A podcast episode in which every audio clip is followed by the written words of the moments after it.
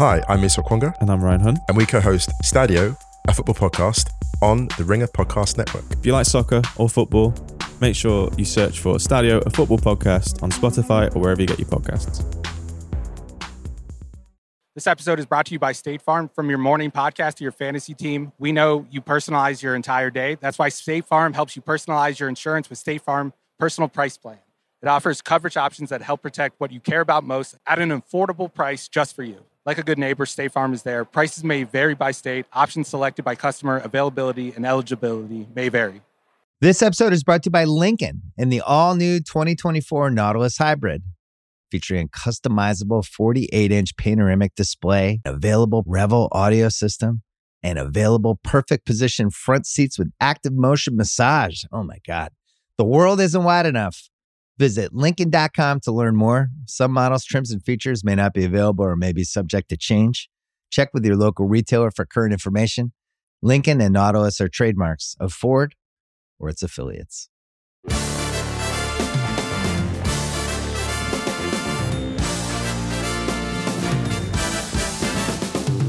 Welcome to the Ringer NFL Preview Show. My name is Dan Heifetz. I am joined by Ben Solak and Steve Ruiz. We are coming to you every Friday, previewing the weekend's NFL games. Today, we are previewing Week Five of the 2022 NFL season. And first up, we have the game plan every week. Steven and Solak break down the biggest game of the week. They basically cosplay as the coaching staffs for each team. They game plan against each other. This week, our game of the week is Bengals Ravens. This is Sunday Night Football. It's Lamar versus Joe Burrow. Solak, your Bengals coach Zac Taylor. already works. I generally look like Zac Taylor writ large. This is the Yeah. easiest cosplay I'll do all season. You, if you were behind me in the supermarket, I would not know that you were famous. We're Zac. Taylor. and so there you But go. also, you You- wouldn't know that Zac Taylor were a head coach. I'm with you. No, it's no. He just looks like a normal person. Steven, you're John Harbaugh on the Ravens, so I guess you can just look angry mildly all the time. And I don't go for it on fourth down all the time. Yeah, That's and scowl. That's my thing. As Mark Andrews would say, uh, he's a dog. Where he said, I, "I'm a dog. I like to attack, and he's a dog too." Which just a little performative for Mark Andrews, but I appreciate it. Yeah. I'm not a dog in real life, though. I would say, like, I don't go for it on fourth down. I'm, I do the equivalent of taking the points.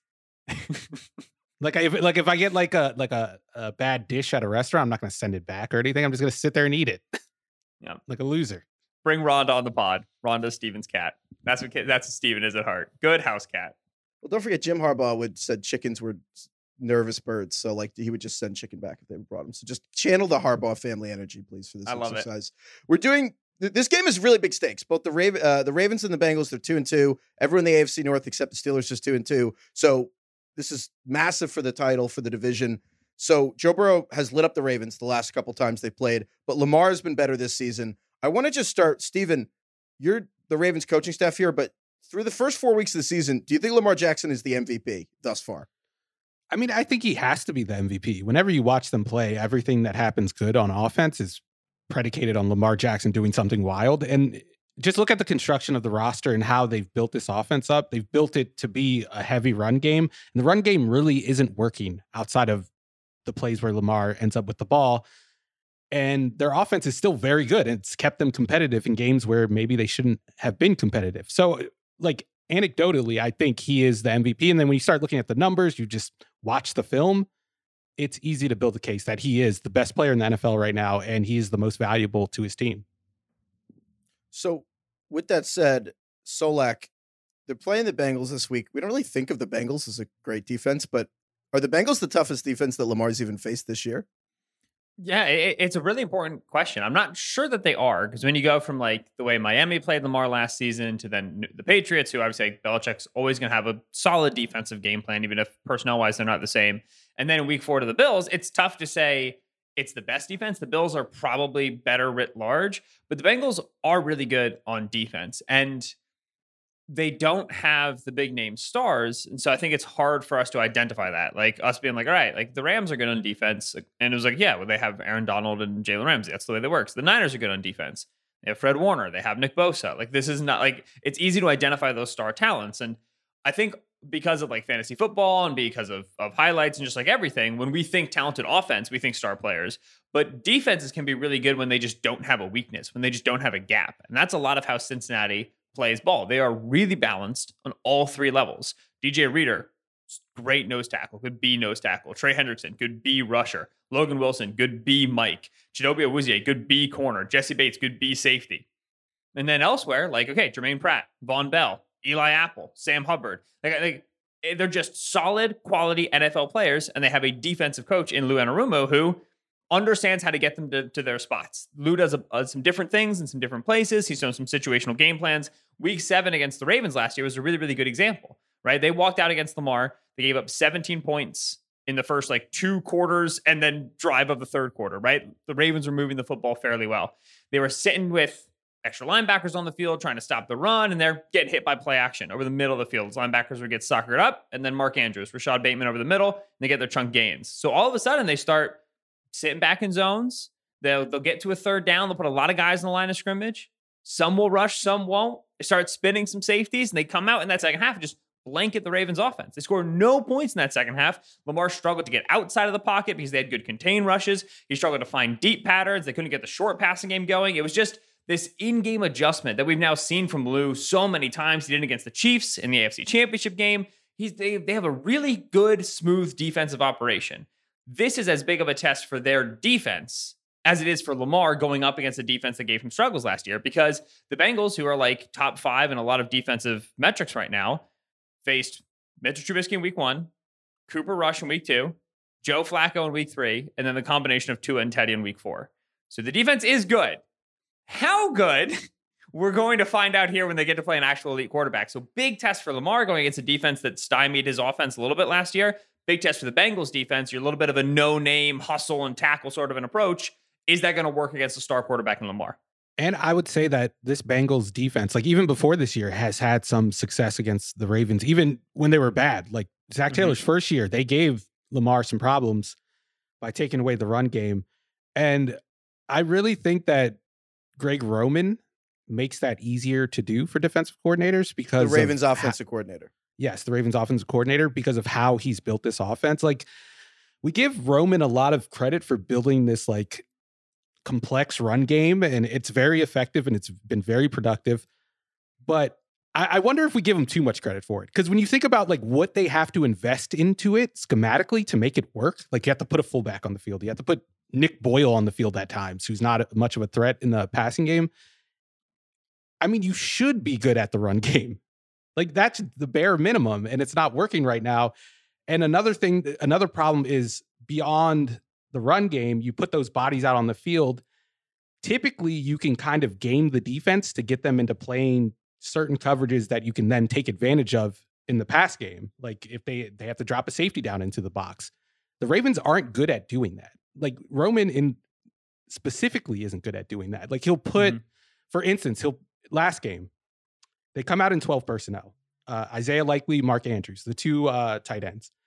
But they line up in like a spread formation. It's two by two open, so that neither of the tight ends are attached to the line of scrimmage. They're both in the slot. So uh, they're presenting like a 10 personnel formation with 12 personnel on the field, which is good. And then the Bills uh, match with the nickel. So they have uh, a cornerback to match up with Andrews on one side, but they have a linebacker matched up with Likely on the other side. That's what you want. You want that matchup. I mean, Milano's a good linebacker, but I think Likely he's a better route runner.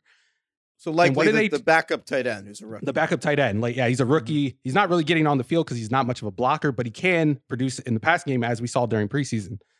And what do they do with that matchup? Greg Roman calls four hitch routes that are four yards downfield. The easiest routes to cover for any player. That's what he he calls. There's another snap uh, two weeks ago when they come out in 21 personnel and then they go empty, which is a tactic that we've seen like teams like the Patriots spam to win the Super Bowl against the Rams in 2018. The Patriots match in nickel, so they have light personnel on the field. They have personnel on the field that's built to defend the pass. So what does Roman do? He spreads it out and passes it. He goes into empty and puts Patrick Ricard into the slot. Like that's what the Patriots want you to do. So it's like he's putting he's fielding these personnel groupings that help him in the run game, but he just doesn't know how to take advantage of it in the passing game. And Mhm. that's how you win in the NFL. It's like it's like if you see like a guy, I don't know, you you see this in cartoons sometimes. You see like a guy with like a huge bicep, like a huge left bicep, but his right arm is like really skinny. That's the Mhm. Ravens. The bicep is the run game, the skinny arm is the the pass game. Only it's the non-dominant arm that's built up. So it doesn't make sense. Like it doesn't help. That's my that's my analogy for the Ravens offense. Yeah. There's two things that I think stand out in terms of Bengals defense against that. The first is that the Bengals generally live in the in one personnel grouping. They live in nickel. They have Yeah. four down defensive linemen, two linebackers, uh, uh, Logan Wilson, Jermaine Pratt, great ball players, and then they have five defensive backs with Mike Hilton on the field. Mike Hilton's a very important player to the Bengals defense. He's their nickel.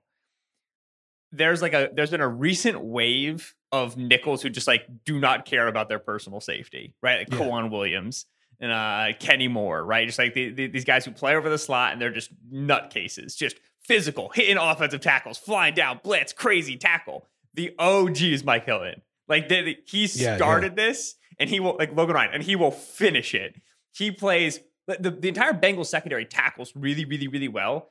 And that's so important for how they play the run against Lamar because a big part of that condensed formation running game design is we have to get corners and safeties into the box and then we force those guys to tackle. And the Bengals have really good tackling in their secondary. It starts with Hilton, who just chooses to just play like he's like 250 pounds when he absolutely isn't. And so, A, you're going to get Hilton, you're going to get those those those secondary players into the run fits. But the Bengals are okay with that because they tackle really well in the secondary, Jessie mm-hmm. Bates notwithstanding, but he's the, the deep guy, so it's fine. And then the second thing is, all right, let's get the heavy personnel in the field and go spread. Well, all we do is live in nickel. All we do is play 4 2 5 and we play zone. They were, I want to say, about 75% zone coverage drops against the Ravens in week seven. So you're going to go and try to get your sneaky little matchups, Isaiah likely out here, Patrick Ricard out wide. We're not going to change personnel and we're going to still play zone coverages. And we're going to, uh, you know, try to survive your play action, make sure that we cover intermediate, and then make you be a short passing team, which the Ravens have never been a successful short passing team. So the Bengals are a little bit okay with this reality. They're a little bit okay of these challenges the Ravens put on you because they have the, the personnel and then the fluidity in their nickel sets to deal with it. So everything uh, going to the other side of the ball here for a second. So I'm curious. The Bengals, I mean, obviously been passing a ton. They, I mean, Joe Burrow just got sacked however many times. I think 19 times in the playoffs, just getting sacked over and over again. They ostensibly fixed their offensive line over the offseason. And part of fixing the offensive line wasn't just protecting Joe Burrow, but it was also to, to run more. The Bengals are 30th in yards per carry. The only teams worse in yard rushing yards per carry are the Bucs and the Chargers, who are the teams who have like offensive line injuries. Like there's reasons that the Buccaneers like they've had uh, four or five offensive linemen, depending on you count, hurt at various points of the season. Why are the Bengals on this list? Like so, like Mr. Zac Taylor, anonymous supermarket guy.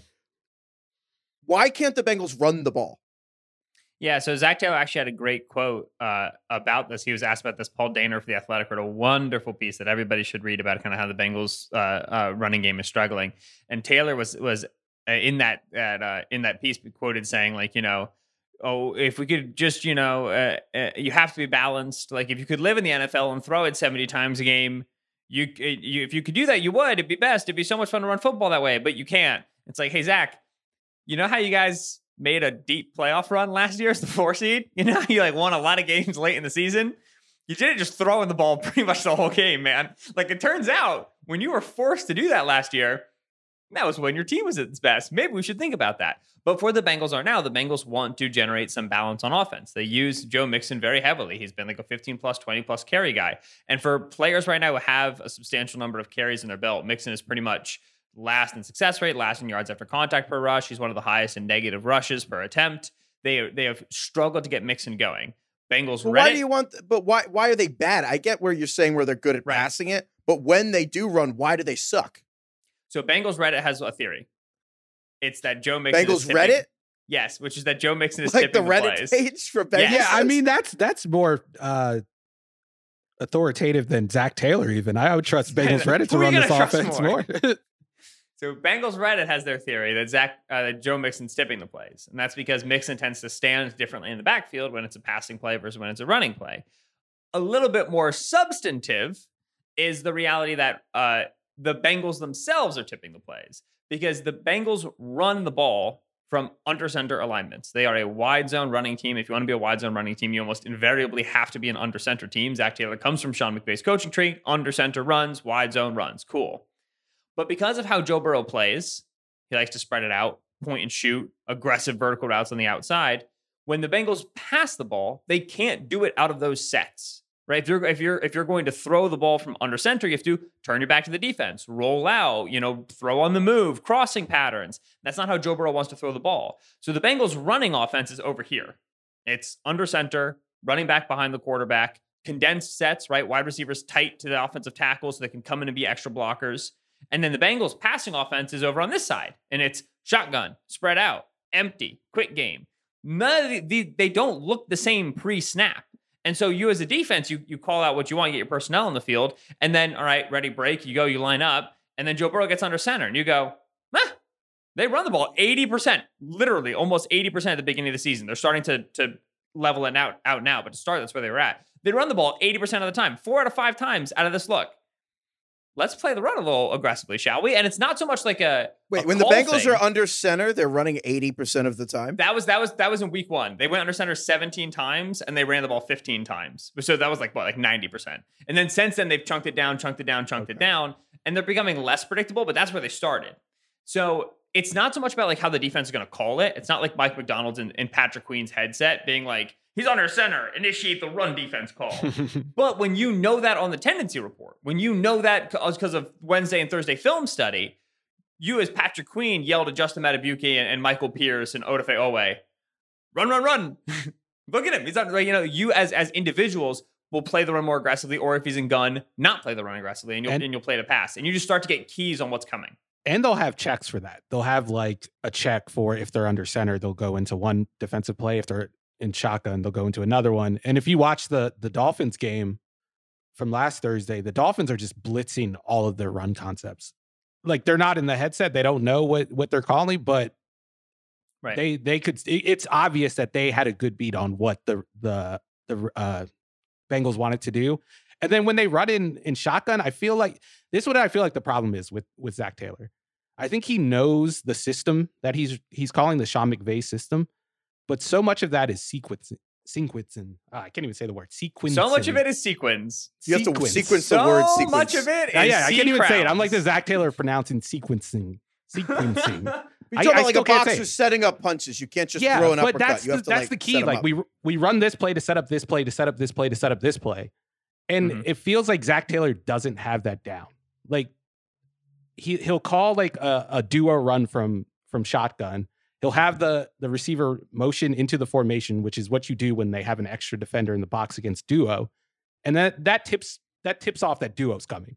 But then, like Right. a quarter later, he'll do the same thing and then run a play action off of it. But it's always in that same order. Like he'll do the run, the defense will react, and then he'll do the counter. But if you do it like Yeah. that every time, like the defense is going to know. And I think that's the problem at large with this offense. So it's like a boxer that's kind of throwing the same combo and then being like, "Wow, why am I getting punched in yeah, the face?" like he now? throws the jab, Right. and the opponent gets used to the jab and is ready for the hook that's about to come. yeah.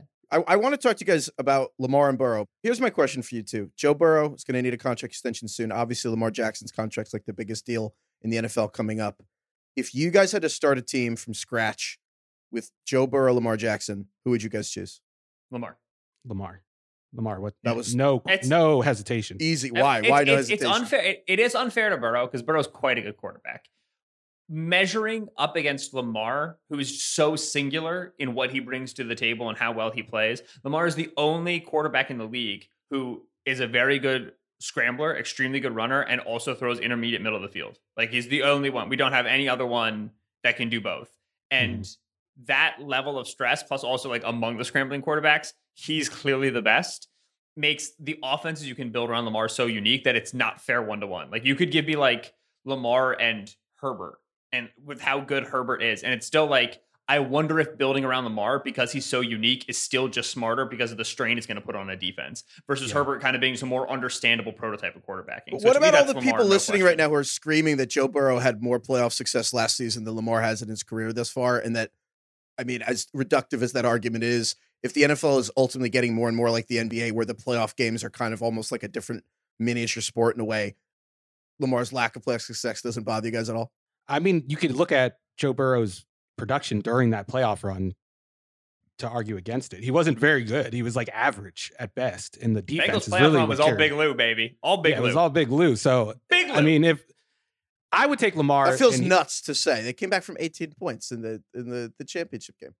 Yeah, but how do you do that? By holding Pat Mahomes to zero Yeah. points in the second they, half. They came back by 18 points because they scored 21. and how many turnovers did they uh did they get for the Bengals Right. offense? But anyway, I would take Lamar because I think the Ravens offense, how it's built, is built around Lamar. Whereas I, I don't think the the Bengals offense works if they don't have those two receivers there. Even with Joe Burrow, because they're so reliant on those guys being able to win one on ones on the outside. At least they were last year. Obviously, that's not happening as much this year. It, it has happened in in the wins, but I like what does Joe Burrow look like without those guys? It's it's a different type of offense, and I don't know. I think it's still good because he is a good quarterback, but I don't think it's as explosive.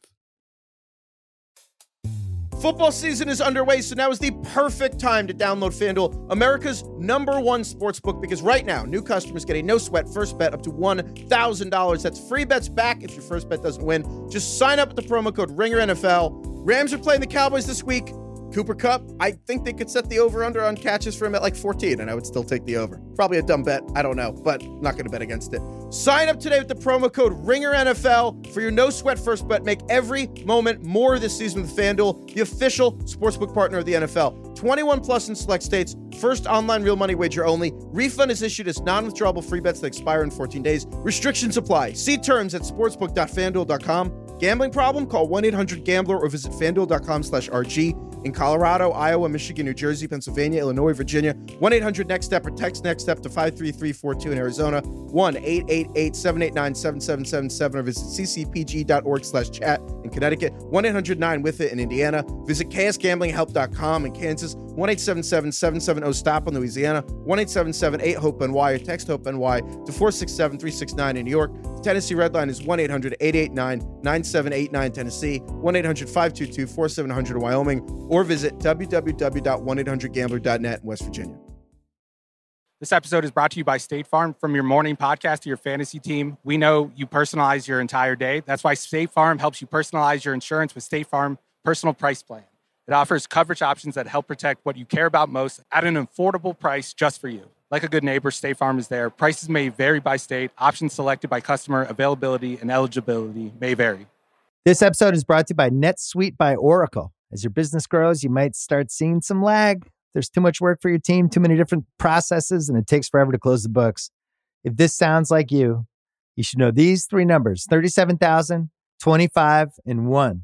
37,000 is the number of businesses that have upgraded to NetSuite by Oracle. It's a cloud financial system that can help streamline accounting, financial management, inventory, HR, and more. 25. That's how many years NetSuite has been helping businesses do more with less. And one, because your one of a kind business deserves a customized solution for your KPIs.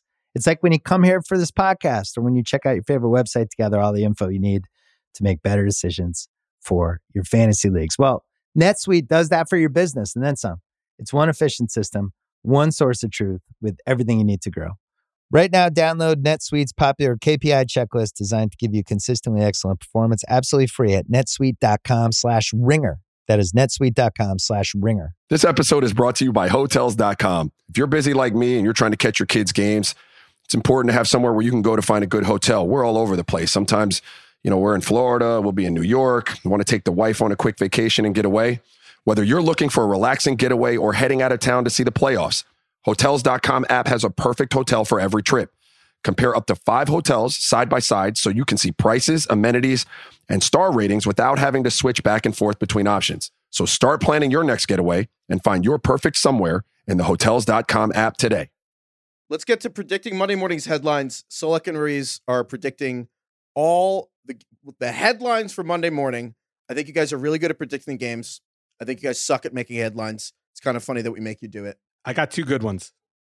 Do you? I have I have two very bad ones. I struggled immensely. I I don't know why this is so hard for you guys. Okay, I want to start. I'm just saying, Cowboys at Rams. So this was probably a much cooler game when Dak Prescott was going to play. Cooper Rush, Solak. Who? What happens in Cowboys Rams? Who wins? And then what is the Monday morning headline after Cowboys Rams? Uh, I think that the Cowboys are going to beat the Rams. I think the Really? Cowboys are going to beat the Rams because the defensive line to offensive line disparity is so drastic. Uh, this is actually a big week for really good defensive lines against really bad offensive lines in the NFL writ large.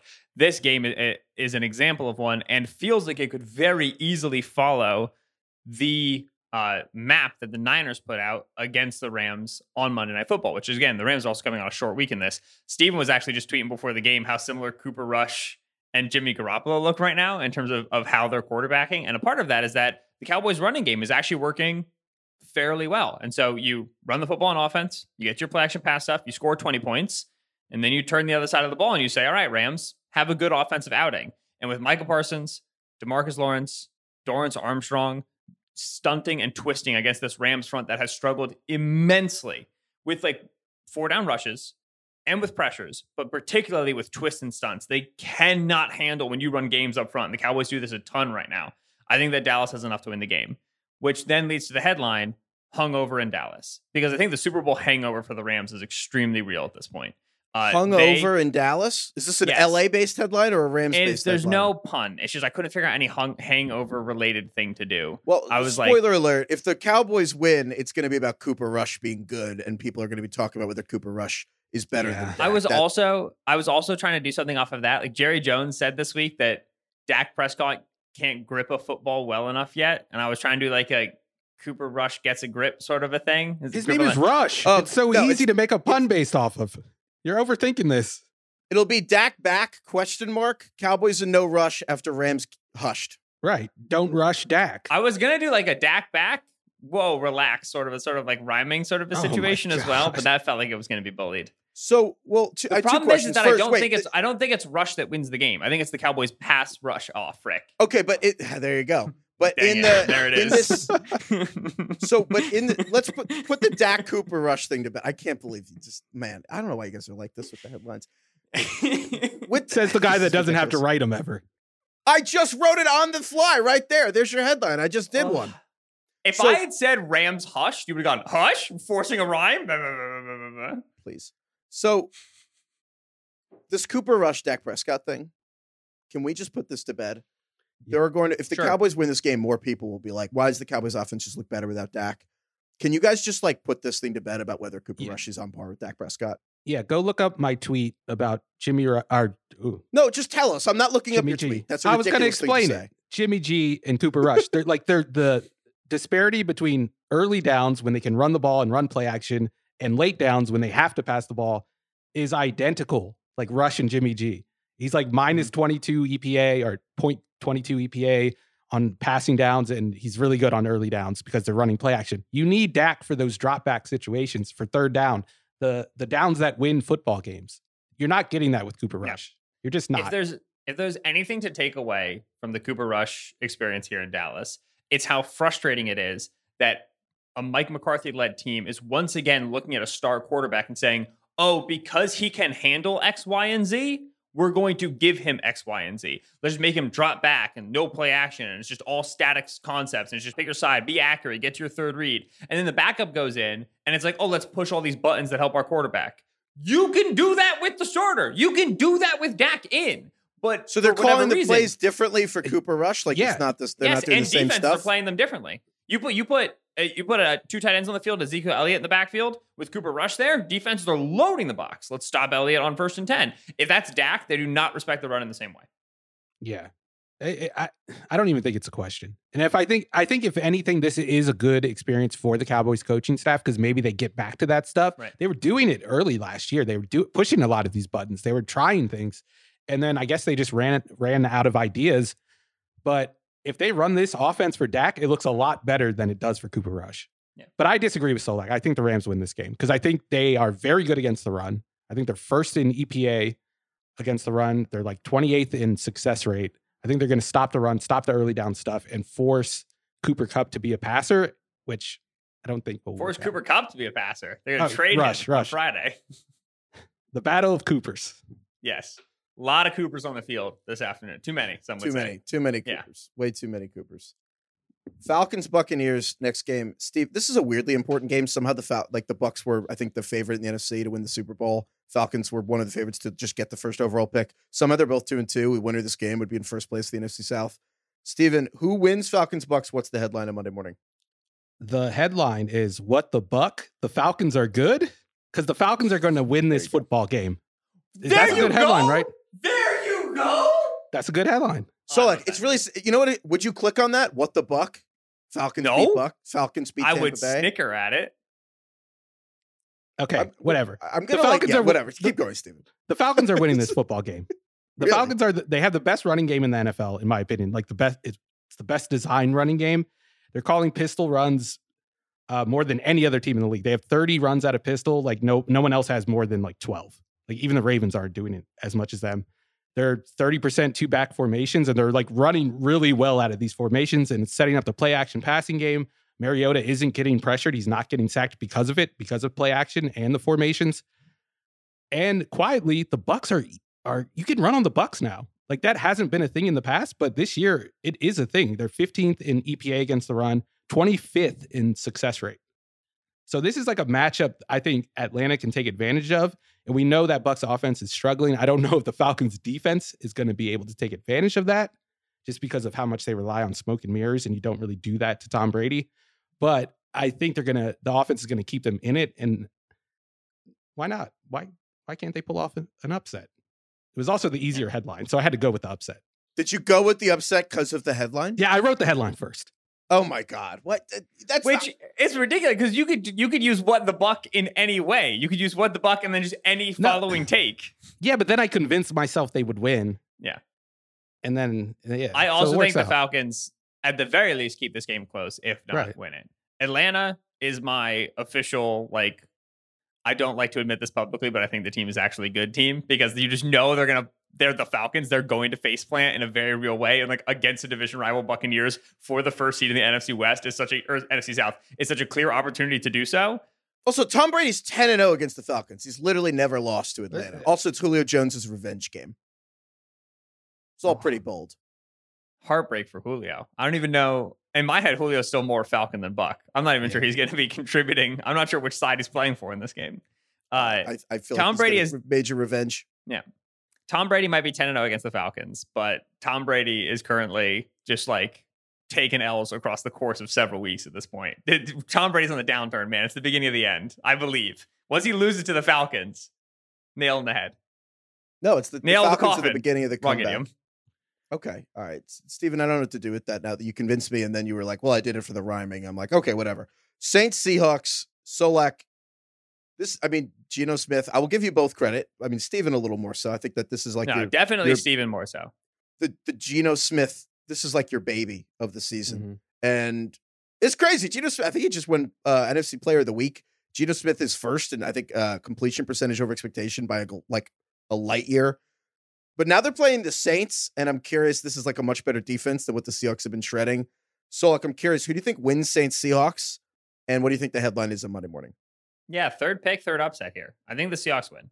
Uh, I think that the Seahawks' performance against the Lions offensively is um, as much to do about a bad Lions defense as it does about the Seahawks offense. But then you go back and realize that, like, you know, they moved the ball fairly well against Atlanta. They moved the ball. The, the two teams that they struggled against passing the football were Denver and San Francisco in consecutive weeks, which we now know both of those teams to be top five pass defenses by DVOA over the first four weeks of the season, right? Like De- Denver and San Francisco were very stiff competitions in terms of the passing defense for this team to approach. Since then, they've established that they can be a better passing game and also found more success running the football. So I think arrows pointing up for this offense in a real way, even with the you know weakness of the Lions considered. The Saints are a good defense, but they do play a ton of man coverage, which is what Geno particularly has been ripping up this year. So I like Seahawks to win, and I like the headline to be holding out for a Geno instead of holding out for a hero. Because Geno kind of has been the hero of this Seahawks season. He has beaten Russ. He's kept them like competitive in an NFC West that is currently all two and two. If the uh, Seahawks were the Seahawks are two and two, they're only losing the tiebreaker to the Niners because they lost to the Niners outright. So there's a chance that like if Cowboys beat Rams, if Cardinals lose to the Eagles, both the Seahawks and the the the 49ers are three and two at the top of this division. And like that's going to be the divisional race for at least the next few weeks. I have to correct him on one thing. As a Geno, as like the president of Geno Nation, he was good against the Broncos.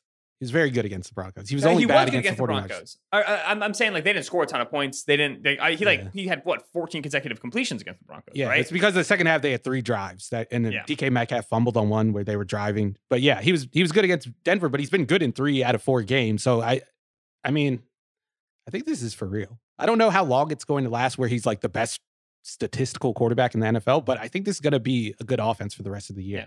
And the Saints are like again, the Saints are a good defense. Dennis Allen has kept that defense good. However, they're not the sort of defense that I think is going to work well against this offensive approach. We've seen that one of the one of the good defenses that struggles against the Sean McVay offense, which is like pretty typical Sean McVay offense, what they're running in Seattle right now, has been the Saints. They've given up a lot of points to the Niners, a lot of points to the Rams when they played them in years past. Typically, this, like they just played the, the Vikings, gave up 28. This offense works pretty well against the way that Dennis Allen likes to play. Okay. Figure out a game bear here. front, Dennis. Sorry. It's, you want to apologize to Dennis? I apologize, Dennis. I know you know what a bear front is. Chargers Browns. Steven, who do you think wins Chargers Browns? What do you think the headline is on Monday morning? Uh, my headline has nothing to do with the result of the game, but I, I do think the Well, well, Chargers that- that's win. not what the head. The story is Uh, about the that's- I'm game. sorry. If I'm the sorry. headline has nothing to do with the game, why is it has it to the do with the headline? game. Of a, Okay, let me read the headline. Crazed NFL writer confronts Joe Lombardi on Charger sideline. I am the crazed I NFL. accept. I accept. That's all clear. right, yeah, that's actually good. I was yeah, going I to lose. told you. I had two good No, ones. Good. Just wait, just Okay. wait. It's the same problems we we talked about last year with this offense. The early down, late down splits. They're trying to be this like Sean Payton condensed set, fullbacks, tight end, run game, play action off of the run game type offense on early downs, and it just doesn't work. It sucks. It's terrible. it's god awful. Like the offensive line is too is not good enough. It's not good enough. They're dead last in yards before contact, and it's by a wide margin. It's like they're averaging like 0.3 yards before contact in the run game. Love it. Very bad. And then when like usually when you go under center and you're you you condense the set and you put a fullback on the field, it's the setup play action, but they're not doing that. They're not pushing the ball downfield. They're uh, Justin Herbert is 29th in aDOT on early downs. 29th. And he's seen the least amount of cover three. That's usually why you you line up in these formations is to get a lot of cover three because defenses want to defend the run, but they're not afraid of defending the run when your offensive line is this bad and your run game is this bad. So they've only seen eight snaps of cover three on early downs. He's the only quarterback in the league who hasn't reached double digits yet. Like Cooper Rush has reached double digits yet so far. Jimmy Garoppolo has reached double digits. It's it's a bad offense. It's doing all of these things to get a, a certain reaction from the defense that it's not getting, and it's hurting Justin Herbert. His splits between late downs and early downs is like the biggest in the league. He's one of the best quarterbacks by EPA, by CPOE, by QBR, whatever you want to look at on on third down, the hardest down to complete a pass. He's like one of the best quarterbacks. On early downs, the easiest time to complete passes, he's one of the worst quarterbacks in the league.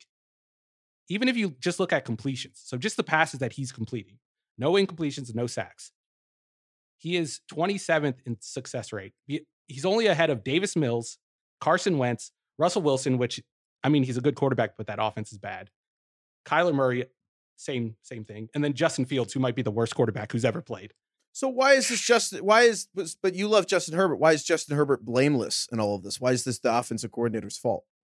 Because they they're not calling the plays that allow him to push the ball downfield. They're getting under center and running like Hank. And Hank But is how like they? What the hell is Hank? Hank is is a Great Bill concept, Walsh. Hank.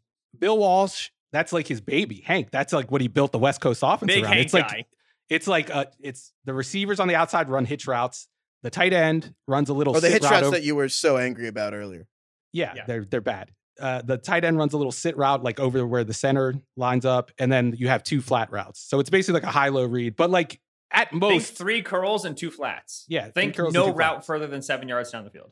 yeah, but at most you're getting like eight yards out of Hank, and they're just calling that over Well, and is it- over but again. I, of but I don't understand. sets. If your left tackle, Rashawn Slater, the All Pro, is out for the season, and your right tackle was already the worst right tackle in the NFL, and you're in a division that's going to have, I mean, you know, the Broncos have great pass rushers, and like they're, you know, the. Mhm. the- how, how are you supposed to just out here calling passes with these deep developing players? The Chargers don't have any speed. They probably Because have the have- slowest receiving corps in the NFL. How are they supposed to wait for Justin Herbert to let someone go downfield when they have the worst tackles right now too? Because you have a freak of nature at quarterback who has like a computer processor for a mind. He Well, he's also got point- a rib injury. They're going to get him killed if he keeps waiting for re- routes to develop, isn't he? You're also going to get fired if you don't make the playoffs for a second straight year with Justin freaking Herbert at quarterback. He's averaging 2.4 seconds per throw on throws of 15 or more air yards. Like that's second in the league. That's That's blazingly unbelievable. fast. Like, That's like Tom Brady long or nonsense. short? Short. that's Think, short. Like 15 plus air yards means the receiver has to get down there, right? And so typically the longer an air yard pass, the longer the quarterback has to hold on to the football. So when you're talking about throws like 20 plus, you're usually looking at like at least 3.1 seconds holding onto the football. The only quarterback in like recent memory to whom this rule doesn't apply has been Tom Brady with the Buccaneers. Brady's like averaging like 11 aDOT, right? Like on his throws 20 plus yards down the field, balls out in like 2.6 seconds. And we all pointed to that and we were like, he can't do this. This is illegal. Arrest the man. You cannot throw the ball that fast on downfield throws. And now Justin Herbert's doing it too. That's so you guys hear this. There, he's throwing it this quickly on throws downfield. You're saying he's processing quickly. He's figuring Yeah. out where to put the ball fast. Like he's figuring it out And it- faster than other quarterbacks. And do. he has a laser beam. And- yeah, and he has that that makes up like that makes up time too. And the, the thing is, he's like not throwing to his first read all the time. Like he's getting to his second and third read. This guy just processes so quickly that it doesn't matter. And I don't think they're taking Maybe the offense of- is so bad. He's like, oh, that sucks. That sucks. That sucks. And there no, you go. yeah, that is what it. That's what's happening. But I feel like they're not taking advantage of Justin Herbert's greatest strength, which is that processing time. Like he can survive, he can avoid sacks, he can avoid pressure with those drop back concepts because he's so damn good at them. And they're treating him like Kirk Yeah. Cousins. They've turned him into Kirk Cousins. So you're going to think, yeah. attack the Chargers offensive coordinator, and that'll be the story. It's gonna Yeah, be, I, I, I I almost went more violent with the headline, but I Oh. decided to go with confront instead. like I was thinking about like stabs or something, but oh. I don't Well, want to now, get like we, a- now this is good because now this pod can get aggregated, and it's um, Yeah, Yeah. I don't I had land to apologize for Dennis watch list. Allen to not. Or I apologize to Dennis Allen for telling him to learn what bear front is. Steven's going to stab Joe Lombardi. We're just, I we're will just leaving not- that on the show. I will not stab Joe Lombardi. I will not. I'll just send him like a Steven sternly worded letter. threatening. We should cut all of that. Wow. Keep it in. I'm fine with it. If I go to jail, Bobby We'll Wagner's going to find Steven. Yeah, least I'll Knock get more- him out. I'll get more sleep on Sunday nights if I'm in jail. yeah. We, well, well, we'll see about that. We'll, we'll we'll just have you running across the field with the pink smoke. Okay, I'll Yeah, do that Bobby- to Joe yeah. Lombardi. Bobby Wagner can let you up. Instead of wearing a shirt that's like some critical social cause, it's just like call play action pass on first down. No more Hank. this we should do this. We should we should go to games with very specific protests for one of the coaching staffs. I know there's like seventy thousand people here, but we just want to talk to like one person. Could have just sent like a sternly written email, but no. Okay. While we got Steven a little riled up, we're gonna do a little cancel culture. Steven, when he gets really mad, he just is like, Nope, I'm done with them. And we just he cancels people. Enough. And I was you're out. You're out. I was pretty mm-hmm. stunned. You kind of seemed like you wanted to cancel Kenny Pickett, or at least the archetype of player Kenny Pickett is. What are you? He's played. The man's played like two quarters of football. Are you canceling Kenny Pickett? You're done with That- him? yeah, that, that's enough for me. Two quarters of football plus his film from Pitt. It's enough. He's canceled. Enough. No, we don't need to see it. Uh, no, but I, I don't want to cancel Kenny Pickett. I want to cancel Kenny Pickett's like the the archetype. Not just him, but all future yeah. generations of him, like a medieval punishment. Yeah, like I would put Baker Mayfield in there. Like Baker Mayfield's a Kenny Pickett. Uh, Sam Howell is another Kenny Pickett. Like these jittery pocket passers, I, I, with no like obvious superstar trait that you can point to. And obviously, Mm-hmm. Sam Howell didn't go in the first round, but Kenny Pickett and Baker May- Baker Mayfield was the first overall pick in a draft with Josh Allen, Lamar Jackson. Enough of these was guys. also a little, little bit of a jittery pocket guy. He could move a little bit, but still. Like but Darnold, yeah, but he had like that. arm. He, he could throw. And he What do you could mean by jittery pocket passer? I mean guys that when they when the first read isn't open, their feet start moving. Their feet start shuffling. And they, the feet are like a know what to window into the brain. It's like, it's like a nervous tic. It's like if your feet are They don't shuffling, then you're step not up. clear thinking. Yeah, they don't step up in the pocket to avoid pressure. They they escape out the, the back. They like to scramble more than they should because they're not like great athletes. Like Baker Mayfield scrambles way too much for a guy that get, averages like two yards per scramble. And I think Kenny Pickett is in in danger of that. And you saw that on the one interception. I think it might have been his second interception or his first one. The one, It's tough to remember when yeah, he you has throw three. three in 13 attempts. But it was, it got tipped up. He threw it to the flat late. He he got some pressure. There was no pressure in the pocket actually. He just started moving his feet and then he he dipped out of the pocket and then just tossed up a prayer and it got picked. Uh, those passers, it's hard. I don't know how you build an offense around that. Actually, I do. You have a very good offensive line, a very good run game, and you call play action 80% of the time. That's Right. how the Browns other 10 players need to be great, and also the coordinator needs to be great, and then you're good. Yeah, but and I just don't understand why you draft those players in the first round. Like Kenny Pickett has a fine arm. It's it's fine. He's accurate enough, but he's not super accurate. Uh, he's he can scramble a little bit, but he's not like Kyler Murray. He's like C plus across the board, and I, we never see those quarterbacks turn into great quarterbacks. And if I'm drafting a quarterback in the first round, I want there to be a chance that he he turns into a great quarterback. And with Kenny Pickett, I don't see it. Like, what does that look like? Yeah, it's a very good point in terms of the the cardinal trait, right? It's tricky because you're like Kenny Pickett, first quarterback off the board, first round selection, and then you remember he was twentieth overall pick, and usually at that point, like nobody's expecting you to get a good quarterback because all the good quarterbacks have gone, but he was the first guy in the class, right? And you do have like you know your Lamar Lamar's was of the world, like, yeah, Derek Carr exactly, and like but Lamar was obviously a, a, an outlier case for several reasons. But the thing with with Pickett, I, I'm pretty sure I, I made this joke on our draft show, Danny, at the time last year. The Steelers just hadn't had to do any work at getting a real quarterback in the building in like 18 years, right? They drafted Ben in 04 and then they were just riding that for a while. And then, oh, like Mason Rudolph in the third round, like that's kind of cute. Like, but it doesn't matter. It's pick 75 or Well, the joke you made, which was accurate, is it was someone who has been married since 2004 trying to date again, and it was like they're Yeah. downloading the apps and they don't know. It's like the Steelers right. like it's, it's like the it's like the Twitter thread, like you know, you don't want to be out here, right? That sort of a thing. The other thing, like it, the uh, the metaphor I made was the Steelers like grabbed their their old floppy disk of quarterback evaluation, blew the dust off of it, plugged it in the computer, and they said, "Oh, that's right." Get you like a tall white who's in the pocket. Like that's how we evaluate quarterbacks around here. and It's like no, no, we've we've changed things a little bit, babe. We got we got firstly cloud files. So go on hop on a Google Drive and download the new QB evaluation manifesto. And in there you'll find out we got some different traits that we care about. I've got Steven going good. you're downloading Hinge. You're like, oh, this is like eHarmony, right? It's like Yeah, right. it's like someone who deactivated their Twitter account in like 2011, and they came back and they're still doing like the old style of retweets, like they're like manually typing out RT and stuff like that. Yeah, exactly. They're just adding, putting the period before adding people, so it, does, it still appears in the timeline. Just right. The Steelers, like everything about Kenny aside, like I think that you can watch that game last week and say Kenny gave his receivers a chance. He was aggressive going down the field. He wanted to, you know, uh, push the football. Or you can go and say Kenny was terrified of being in the pocket. He just kind of threw it up there and hoped the tall guy would get it. Like there's we're 13 plays in. Like I, I, I Mhm. um, I my priors on Kenny haven't moved, but anything about Pickett aside, the Steelers are not suited to acquiring, nurturing, and developing a rookie quarterback. They are not built that way. This line is not good enough. This coordinator is not good enough. And this receiving corps, even with the talent they have, is also going to teach you the wrong lessons. Because Diontae's great, but Chase and George, it's like, all right, throw it up. Just get it out. Throw it up. One on one ball. Go. Chase. Pickens, help me. Back shoulder. Go. And that that's that is not a way you want to play offense, even if it works better than it did with Mitch. Even if you start moving the ball a little bit better, like, oh, the vibes are, are good. It's still not teaching Kenny the right things. Kenny's not going to be reading out the field. He's not going to be adjusting to NFL speed. It's just going to be ask your other players to account for what he is right now. And that's not development. That's just like band aid stuff.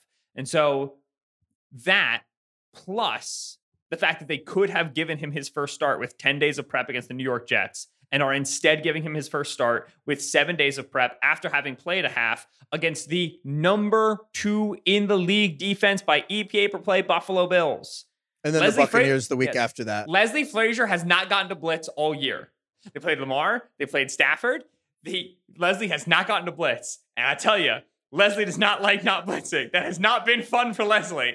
Now he gets a rookie in his first start behind this line. Holy Moses. This is not how you want to start out a career, just in terms of managing the dude before we even talk about what Kenny is and is as a, isn't as a player. We've we've talked a lot about how disjointed the Bengals offense is. Like the ceiling for this this offense now, with the way Solak described it, is like a, a more fucked up version of that offense. Like just chuck it out to those two guys and just hope. And and Kenny Pickett, maybe he'll turn into a good quarterback. He's not Joe Burrow. He's never going to be Joe Burrow. So I don't know if this worked. If it, I don't even know if it leads to better results. I think it leads to the same results. Okay, so Kenny Pickett canceled after two quarters. He's going to have a nothing career. Glad we settled right. that. The theory, the general theory around Kenny Pickett currently on the Steelers is canceled. Yes. The individual Kenny Pickett will very likely be canceled at a later date, but at this time persists. Perfect. That's a perfect that's a perfect description of what just happened. Nevertheless. Okay. All right. Well, that's all we got. Thank you, Solak. Thank you, Steven. Thank you, Isaiah, for production help. Also, the game of the week this week for the Ringer NFL Twitter account is Cardinals Eagles. So they'll be live tweeting along with Cardinals Eagles. So you can check that out on the Ringer NFL Twitter account. Thank you, everyone, for listening. It's the Ringer NFL preview show. Kenny Pickett, bless your heart. Good luck